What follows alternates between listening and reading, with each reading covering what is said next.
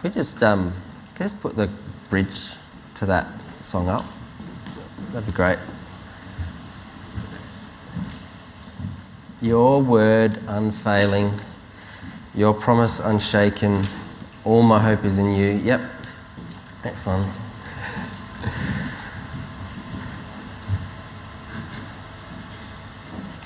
the next bit of the bridge. oh, that is a bit. Okay, so the first part. Your name, yeah, that's it. Your name is higher. Your name is greater. All my hope is in you. You know, as we're just singing that and led in that, it's just so awesome when um, when there's a sense of what the Spirit is doing and what the Spirit is wanting to say, and there's a, a courage to say what you feel the Lord is saying when people before you have gone and said the same thing. Um, and so the, the thing about the gospel is it's, it's God's words. It's um, something that has been spoken through generation after generation, and we simply declare the truth that Jesus once spoke and that others have spoken. And this morning we're speaking about exactly this bridge. Um, but before we get to that, um, last week, no, not last week, two weeks ago, Dave Smythe preached an awesome sermon. If you weren't here, go over listen to it. It was wonderful. And he was speaking from uh, the passage about the vine and the branches, one of my favourite passages of Scripture. And he talked about a Trinitarian uh, aspect to it and how the Holy Spirit is like the sap uh, in the branches. And if we don't have the Holy Spirit, he just held up a, a dead stick. He said it's like we're, we're a stick. And um, as he was holding up this uh, pile of dead sticks, I felt like the Holy Spirit spoke to me and gave me a picture and encouraged me to share it with you. And it's a picture of what the church is. And that is sometimes you and I come to church and we do feel a bit dead, we feel a bit broken, a bit dry. And he said um, that the Holy Spirit is like a fire and I went to scouts in my day and I learnt how to build a fire. And one of the things about building a fire is you do a bit of a teepee and the, the fire starts at the bottom and one or two of the sticks at the bottom get caught alight and then that stick flame touches the next stick and then that stick becomes alight and then that stick's flame touches the next stick and that becomes alight and then you have a fire and had this picture that, you know, when the Holy Spirit is at work in people, it's infectious and it's contagious. And sometimes when we draw close to people who are on fire for God, it's like the flame of love jumps off of them and, on, and onto us and lights us up. And so, a beautiful picture of the church is that we need one another. And as God's doing something in your life and in your life and in your life, and there's stuff going on, particularly in the prayer ministry team, I look at some of the leaders coming up and some of the things that they're excited about, and I hear that.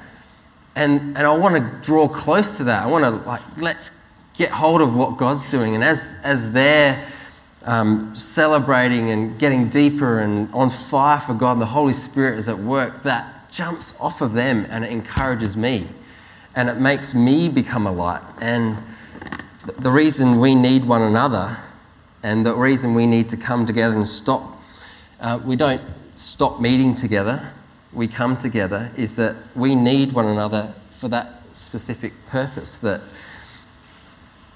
the Holy Spirit is at work, perhaps in people, not just for them, but for others. So I just wanted to share that before we began. So, this morning, I wanted to talk about shopping. Let's see where this goes. Um, I want to talk about shopping because you see, I, I believe that there's two different types of shoppers in this world, and they're very different from one another. The first category of shopper, and I'm putting my wife fair and squarely in the middle of this category. The first type of shopper, say we've got an issue at home something's broken, uh, we need to replace it. an appliance, vacuum cleaner, something like that. This type of shopper will go straight to a shop that they trust. They will ignore every other shop. They just go straight to the one that they've had success in before. Quality shop, say Myer or David Jones, something like that. And they'll go to the area of the place that they need to find this thing and they'll talk to the shop assistant and they'll say, What's the best? Um, you know, what's, what's the best warranty? Is it made in Germany? Um, you know, is it industry top top of the line one? I want to have that one, thanks. It's that one. Okay, wrap it up, put it in my car. I'll pay for it. I don't care how much it costs. uh, shopper type one um, doesn't care about the inconvenience of the wallet, they care about the convenience of the product. And all of this is done within, poss- sorry, all of this is done in the shortest amount of time possible. They don't want to, they don't want to like dilly dally around and, you know, they just want to get the job done because the product is, is what matters. They want to have that. Um, so that's shopper number one. Shopper number two, and I put myself in this category. Shopper number two likes to go to an area where there are lots of shops and they peruse every single shop and they might talk to a shop assistant and then they, oh they're a bit young they don't really know what they're talking about i'll go to this place and this guy's experienced in it oh oh he's told me something i haven't thought about before so i'll then go to the next shop and talk to that guy about that. Oh this shop has a different product to the products in this shop and and they're made in a different country and oh they're, they're cheaper but do they do the same thing? And all of a sudden we've, we've got this comparison thing going on. We're going, well, we've got these ones, we've got this one, we've got this one, we've got that one. And after a long period of time, a product isn't actually purchased.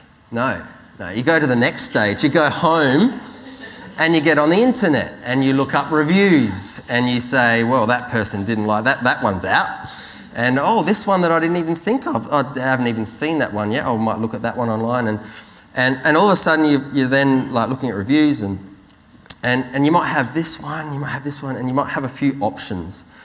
And, and, and, but by the end of it, you think, oh, maybe this one.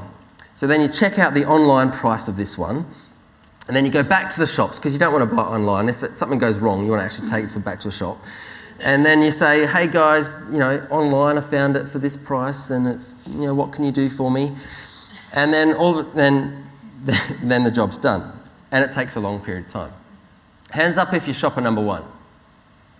Okay. All right, so we're going to get the prayer ministry team out the front, and everyone who raised your hands, can you please just come out the front? No, just joking. Uh, category number two, put your hand up if you're in category number two. Yeah, look, I, I start that way because the shopper number two has this comparison model where Trust in merely. Merely, that's Joe. That, merely, that's it. Um, shopper number two has this comparison thing where, where, they, where they, they look at all the different options that's in front of them, and then one, one stands, stands tall. And you know, um, a reason I start with that is that I believe that Jesus asked his followers at the start of their faith and along the journey of faith to actually hold himself up against all of the options in life because Jesus isn't afraid to stand up against everything else because he knows that he is the ultimate product. He is the, the one that is going to be better than one. The name is higher, the name is greater. All our hope is in him, it is in nothing else. And so Jesus isn't scared to um, present himself as an option along the way. And I think our life is a bit like that. Um, you know, this pursuit might be more fulfilling, or this possession that I have might give me freedom, or this investment will give me the things that I need, or this, this lifestyle will give me purpose. And Jesus holds himself up and no, no, no, no. Your fulfillment is in me. Your freedom is in me. Your meaning, your purpose is found in me and not in these other things. And so I wanted to, the title of my message this morning is, I think I'm on. We, we. Nothing compares to you, Jesus. Just in case we get confused with that love song by Sinead. Um, what was her name? Sinead O'Connor. Nothing compares to you, Jesus. You see, I want to take us to a passage in Matthew 16. When Jesus came to the region of Caesarea Philippi, he asked his disciples, Who do you say the Son of Man is? Now, before we go any further, it's really important when a writer in Scripture actually tells you where something takes place. There's a subtlety that's going on here that sometimes we can just completely overlook. Um, often Jesus would be speaking in places and we're not sure where it took place, but often it's named the place. And Caesarea Philippi is an interesting place where Jesus takes his disciples away from the hustle and bustle of what's going on and he wants to teach them something specific and something really impactful. And so he drags them out and he takes them to the, the region of Caesarea Philippi. Now, this, this, this region is uh, north, never, sorry, northeast of the Sea of Galilee. And it was known to be a place where temples were erected to pagan gods, where it was a place of uh, a, an area where you could sit on top of a hill and you could look down and you could visibly see all of these temples, all of these idols, all of these options for worship and it was said that there were 14 such temples to um, pagan gods. Not only that, it was considered to be a place where the Roman god of Pan, of nature, resided. So we got pagan gods, we got Roman gods. It was also said to be the source, the spring, the beginning of the River Jordan. And so it had a, a significance for the Jewish people. Not only that, but there in white marble, uh, bigger and higher than everything else, was erected a monument, a statue of Caesar, because Caesar himself wanted to be considered as a god. And where, where else better to place yourself than amongst the area that all of these temples were were erected. And so it's here in this context that Jesus asks his disciples these two questions.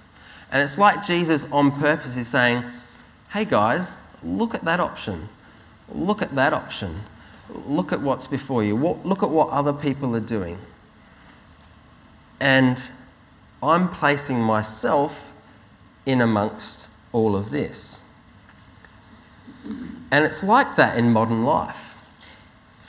You know, we t- today perhaps might not see actual physical, uh, you know, pagan worship, but there's certainly worship of other things other than the God of the Bible. If we look around our society, it's pretty obvious to see that we're built for worship and people put their hope and their, and their all in all into other things so many things rise up, just like a temple might rise up, and demand our attention. They say, Look at me. Hey, you need something. Pick me, pick me. Look at me, pick me, pick me. There are things that use up our time. There are things that drain our resources. There are things that say, hey, you need to worship this. And Jesus, in this context, is saying, I am here. You know, sometimes we might think that that ultimate career or vocation will satisfy us. If only I could find that relationship that will give me meaning. If I could find financial freedom that will give me reason to live. If I have this self help philosophy or a retirement plan or something else, then I'm going to find life if I have it in these things. And what Jesus is saying when he goes to this region, region and he puts himself amongst this, he says, I am the one who brings freedom. I am the one who brings purpose. I am the one who brings fulfillment. I am the one who brings peace. I am the one who brings hope. I am the one that brings life. Nothing compares to me. Nothing. Nothing compares to Jesus. And some of you might say this morning, yeah, but surely some of our joy or our hope or our satisfaction is found in these other things. Yes, Jesus does the church bit for me. Yes, He's saved me, but I find my joy and my hope in these other things. He's someone to pray to when things are tough. You know, if that's you, then perhaps, perhaps just maybe, you don't really know who Jesus is. We read in the story Jesus says to his disciples, Who do people say? What's the, what's the word on the street? What's the lowdown? What have you heard other people say about me? And all of these answers are they're saying that Jesus is good. They're saying that he's, there's something special about him, but it doesn't quite hit the mark. Some say John the Baptist. Now, he was just such a, a amazing character at the time that it wouldn't be impossible to think that he would come back to life because he's doing some amazing stuff at the time. Others say Elijah. Now, the Jewish people, uh, it's prophesied in the Old Testament that Elijah would come before the Messiah. And Jesus uh, puts this claim to rest when he says that John the Baptist was a type of Elijah, the one that was preparing the way for me. So it was understandable that people might think he would be Elijah. What about Jeremiah? In the intertestamental period in between the Old Testament and the New Testament, there were some writings called the, the writings of the Maccabees. There was this revolt. There's this Jewish, um, they're going to take over the Roman occupied territory and we're going to take it back. And it was said that Jeremiah was going to come back and be one of these strong leaders in order to do that. But all of these answers, they miss the mark. And it's a bit like that in our society today. Who really is Jesus? Well, you know, you hear a, he was a good teacher. You know, I like the teachings of Jesus. But to say that you know, he's more than that, or that he's my savior. You know, he was a prophet. You know, other religions believe that Jesus was a prophet, but they don't believe that he was the Son of God. All of these answers don't quite add up. And then we get to Simon Peter's confession You are the Messiah, the Son of the living God. This is who Jesus is. Now, there's two parts to his answer. You are the Messiah. This is something that was expected. The, the, the Jewish people were expecting the Messiah, the Christ, that means the anointed one, to come.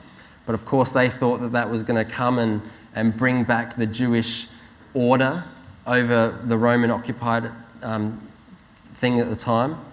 So there's, there's, a, there's a, a human aspect, an understanding, but then he goes on to say, the Son of the living God. Now, this is the first time in history that a human being has actually declared who Jesus truly is. And that's why Jesus says, Blessed are you, Simon, son of Jonah, for this was not revealed to you by flesh and blood. It's not your intellect, it's not your re- re- reason it's not your human understanding, but it's something that has been revealed to you. It's something that has come to you. So when it comes to the things of God, when it comes to the things of the gospel, it's not about what we understand and reason and intellect. It's the fact that God actually comes to us. The very beginning of the gospel is that it's always Him to us, revealing something of who He is, and that that revelation, that knowledge actually transforms us and changes us. And so Peter says, You are the Son of the living God. This is not revealed to you by flesh and blood, but by, by my Father in heaven. And so, Jesus is actually quite intentional in his questioning. First of all, he wants to know what people say. And when it comes to our faith, personally, you know what? It doesn't actually matter what I say. It doesn't matter what other people say. It doesn't matter what your friends say, what your parents say. Jesus turns to them and he looks them in the face and says, What do you say? When it comes to our faith, it matters what we believe. And Jesus says to those disciples, and he says to you and to me, Who do you say I am? So I want us to do something. I want us to just close our eyes for a second. And I want to warn you that the answer to your to the, answer to this question will change your life for one way or another. Close your eyes, and I want you to picture Jesus standing in front of you, face to face.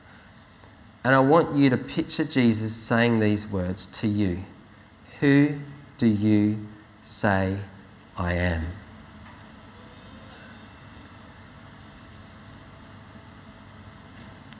Who do you say I am?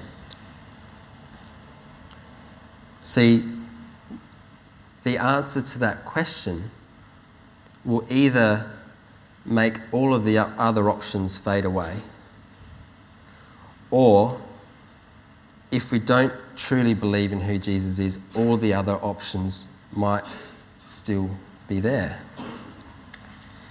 Um, Jesus says to Simon,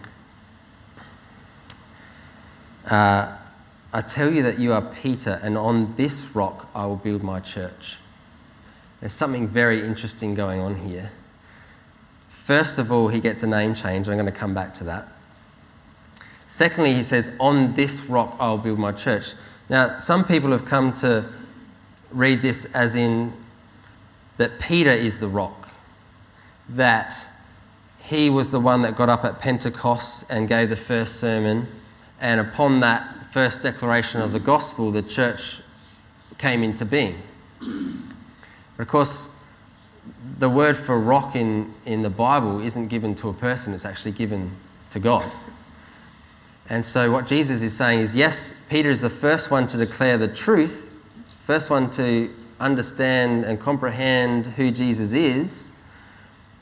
And all of those, including you and I, who come after him and declare that, have that same confession of faith, we are the living building stones of the church. But not only that, is that the confession itself, the revelation itself, the, the truth of who Jesus is, is the rock. The gospel is the rock upon which Jesus builds his church. And so everyone who comes after Peter and declares that Jesus is Lord and that he is their Savior and he has come to save them, what the children said out here this morning in their kids' song, and declares those words of faith, that is what the church is built on, is built on who Jesus is and what he has done. And so the rock is the confession, is the truth of the gospel. And Peter is given a new name. Simon means a weak stick. It's a great name, isn't it? Like to be known as being someone who's a bit of a weak stick, something that's blown in the breeze from this way to that way. Um, and all of a sudden, no, he's given a purpose and a meaning. He's given a name that means rock, solid, foundation. And see, there's something that happens when we declare who Jesus is and when we truly understand who he is. Number one, we begin to operate in the spiritual realm. And so he had an understanding, he had a revelation that came from outside of himself. And that's how things of God work. And as we continue to move in the things of God, it's not about what we understand here, it's about the, capac- the capacity of God and His majesty and His magnificence and all that He is doing coming to us, and we operate in that. And that's such a much better place to be than in ourselves. But number two, we're given a purpose. So Peter was a fisherman. He was just a lowly guy, humble, ordinary, every day. But here, at, upon his confession, is actually given a purpose. Upon you, Peter, I'll build my church. There's going to be a reason, a, a purpose through you that I'm going to outwork. And number three, the gates of Hades will not overcome it. We participate in a movement that is guaranteed to win. How cool is that? What other option can stand up and say that at the end of time, they will still remain? Jesus is going to remain. He is going to be left. No other option on our deathbed, I'm going to put my hope in this. This is going to give me hope into the eternal life. Nothing compares to Jesus when it comes to participating in church and in a movement that goes forward. And it says the gates of Hades. That means the even the place of the dead, even when we think we're defeated and death is the end, Jesus enters into that and breaks out of that. The gates of death can't even hold Jesus because nothing compares to him, nothing can stand against him. I, um, Josh, stay awake, Josh. I saw you close your eyes. Um, we, I pick up, I pick up Josh uh, every Sunday uh, to come to church, and we have a great conversation in the car. Yeah. Um, and quite often we're running a bit late, and there's something that happens up at Blackwood uh, in the car park up there. Once a month, there's some guys who bring their classic cars and they park them in the car park and they have breakfast together. And often it's when, you know, we're in a bit of a hurry to get to church and, oh, it's the week the cars are here. And we sort of pull into the car park and do a slow cruise and, oh, check out that one, check out that one. We both love our classic cars. He's more into his American muscle cars, and I'm into my sort of European, Japanese pocket rockets. And um, our, so, so often we're, we're looking at these cars, and something happened to me the other day. I was driving along in my car and I started daydreaming. Who daydreams when they're in the car? Yeah, sometimes you get to your location, you think, how did I get here? And I was daydreaming in the car, and I thought, imagine if I came into some money. Imagine if some long lost res- relative that I didn't even know died and left me this estate and had this money, and it's like, what would I? I'd buy a classic car. Yeah. I'd get a little Datto or a Ford Escort or something. That would be pretty cool. You know, I felt the Holy Spirit speak to me and he said, Really? so, that's the first thing you think about? You know, you've been going on and on about how this church could progress and go places if we had our own premises. You know, imagine the stopping the burnout of people having to pack up and set up and being able to provide programs during the week where there can be community engagement and uh, you know a place where we can just set up and, and declare and have a great church and gospel centre you know that that's needed. And the first thing you think about coming into money is a classic car? Come on samuel what's going on there? And um, I had to have a, a bit of a reality check. And I was like, yeah, I'm preaching this sermon on Sunday about how Jesus is well, our hope and there's nothing else in him. And here I am thinking that this classic car might bring me happiness. what I'm saying is, there's nothing wrong with classic cars. There's nothing wrong with being in, liking a sport team. There's nothing wrong with pursuing financial freedom. There's nothing wrong with trying to find a soulmate. There's nothing wrong with these things. But when these things try or presume to be the source of happiness and hope, then they're out of whack. It's not these things that bring us life and hope and purpose. It's Jesus. There's nothing wrong with these things. In fact, I want to say if you like classic cars, perhaps God's calling you to make a classic car club in which you can then get alongside other blokes who like classic cars and you can tell them about Jesus. Perhaps you can get along to the sport clubs and you can get alongside people there who aren't here and tell them about Jesus. Perhaps if you're very good at finance, you can help other people who are struggling in this area and you can help them. And in the process, you can tell them about Jesus. You see, Peter didn't always have it right. I love that here he has this revelation and he declares who Jesus is. But up until Pentecost, there's a few little bumps and ripples along the way. We all know about his denial. In fact, the very next verse, uh, the very next section of scripture, Jesus goes and talks about what he's going to do in order to be the Messiah. I'm going to go suffer many things and I'm going to be betrayed. And Peter stands up and says, No, no, no, no, no, no, you're not. And Jesus says, Get behind me, Satan. So the very next verse in the Bible, Peter's gone from, Oh, hallelujah, you've made this thing, to get behind me, Satan. And then there's the next chapter, in chapter 17. I just want to end on this. After six days, Jesus took him, Peter, James and John, the brother of James, and led them up the high mountain by themselves. Again, they're going by themselves.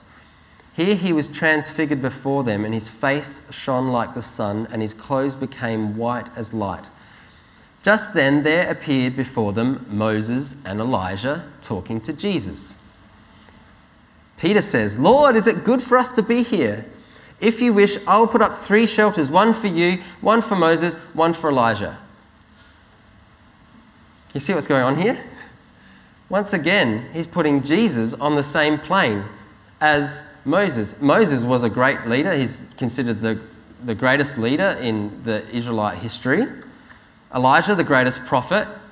So he's saying, hey, you, you're up there. But he's missed the mark. Jesus isn't on the same plane as these guys, nothing compares. And so while he was still speaking, a bright cloud covered them, and a voice from the cloud said, This is my son whom I love. With him I am well pleased. Listen to who? Him. Listen to him. When the disciples heard this, they fell face down on the ground, terrified. Jesus came and touched them. Get up. Don't be afraid. When they looked up, they saw no one except Jesus. See, everything else fades away. When we look to Him to be our hope and our strength and our source of life, everything else fades away. And we're left with no one but Jesus. Can we get the worship team up? you know, we're going to just, um, we're going to sing a song, Cornerstone. What a great way to round up the message here.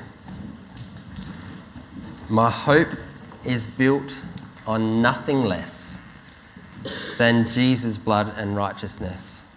I dare not trust the sweetest frame, but wholly trust in Jesus' name. And I'm going to invite the prayer ministry team to actually come up. And as we sing this song, you know, you might have come in this morning feeling a bit dead and broken. And you might just require prayer and support for what's happening in your life. But I think there's three responses to the word this morning. And you guys can start. And um, number one, you might be here this morning and you might just be at the very beginning of your faith journey. And you might be just beginning to look into the things of Jesus. And for you, there are lots of options. For you, there are lots of things to take your time or to worship or to look into. Perhaps this morning, Jesus is saying to you, pick me. Or you might be a bit like Peter and blown by the wind. And you come to church and you're, you're on fire for Him, and you go during the week and there's these temptations and there's these things that pull you away and that say, hey, pick me. You're going to find, you're justified in this. You're going to find reason to do this. And you come back to Sunday and you say, oh, what did I do that for? I'm going to go for Jesus. And then you go back and you're a bit like Peter and you're blowing in the breeze and you, and you're from this to that, from this to that. Perhaps this morning Jesus is saying, build a solid foundation. Put all of your hope in me. And even in the midst of your temptations and your struggles during the week, look to me to be that anchor. Or perhaps the third thing is you're well seasoned in your faith and you know that Jesus is Lord and you know that He is your rock. Perhaps Jesus is actually calling you to jump in 100% into something new, into something that God is calling you to. Like Peter had a purpose and a reason to step up at Pentecost and declare the gospel. Perhaps it's time to get rid of the fears and the anxieties and, and the doubts and the reasons why not to serve and why not to step up to the call that God's actually placed upon your life. It's actually time for you to actually step into the reality of what He has for you. So we're going to sing this song, but and as we do, feel free to come down and pray. I'll be down here too. But I just want to come full circle. You know, at the start, I paid out shopping type 1 personalities. But you know what Jesus wants when it comes to followers of Him? He wants type 1 followers. That no matter what the situation, no matter what the hurt, no matter what the brokenness, you make a beeline for Him. You don't consider any other option. You don't waste your time. You go straight to the source, straight to your hope. And you don't care about the cost. There's a cost to following Jesus. There is a cost. But the presence and the way that Jesus comes and changes your circumstances far outweighs the cost of what it means to actually go to Him in the first place. Jesus wants type 1 followers that just run into His arms. So let's stand and sing in Christ alone. If you feel led to come down and pray, just feel free to do that.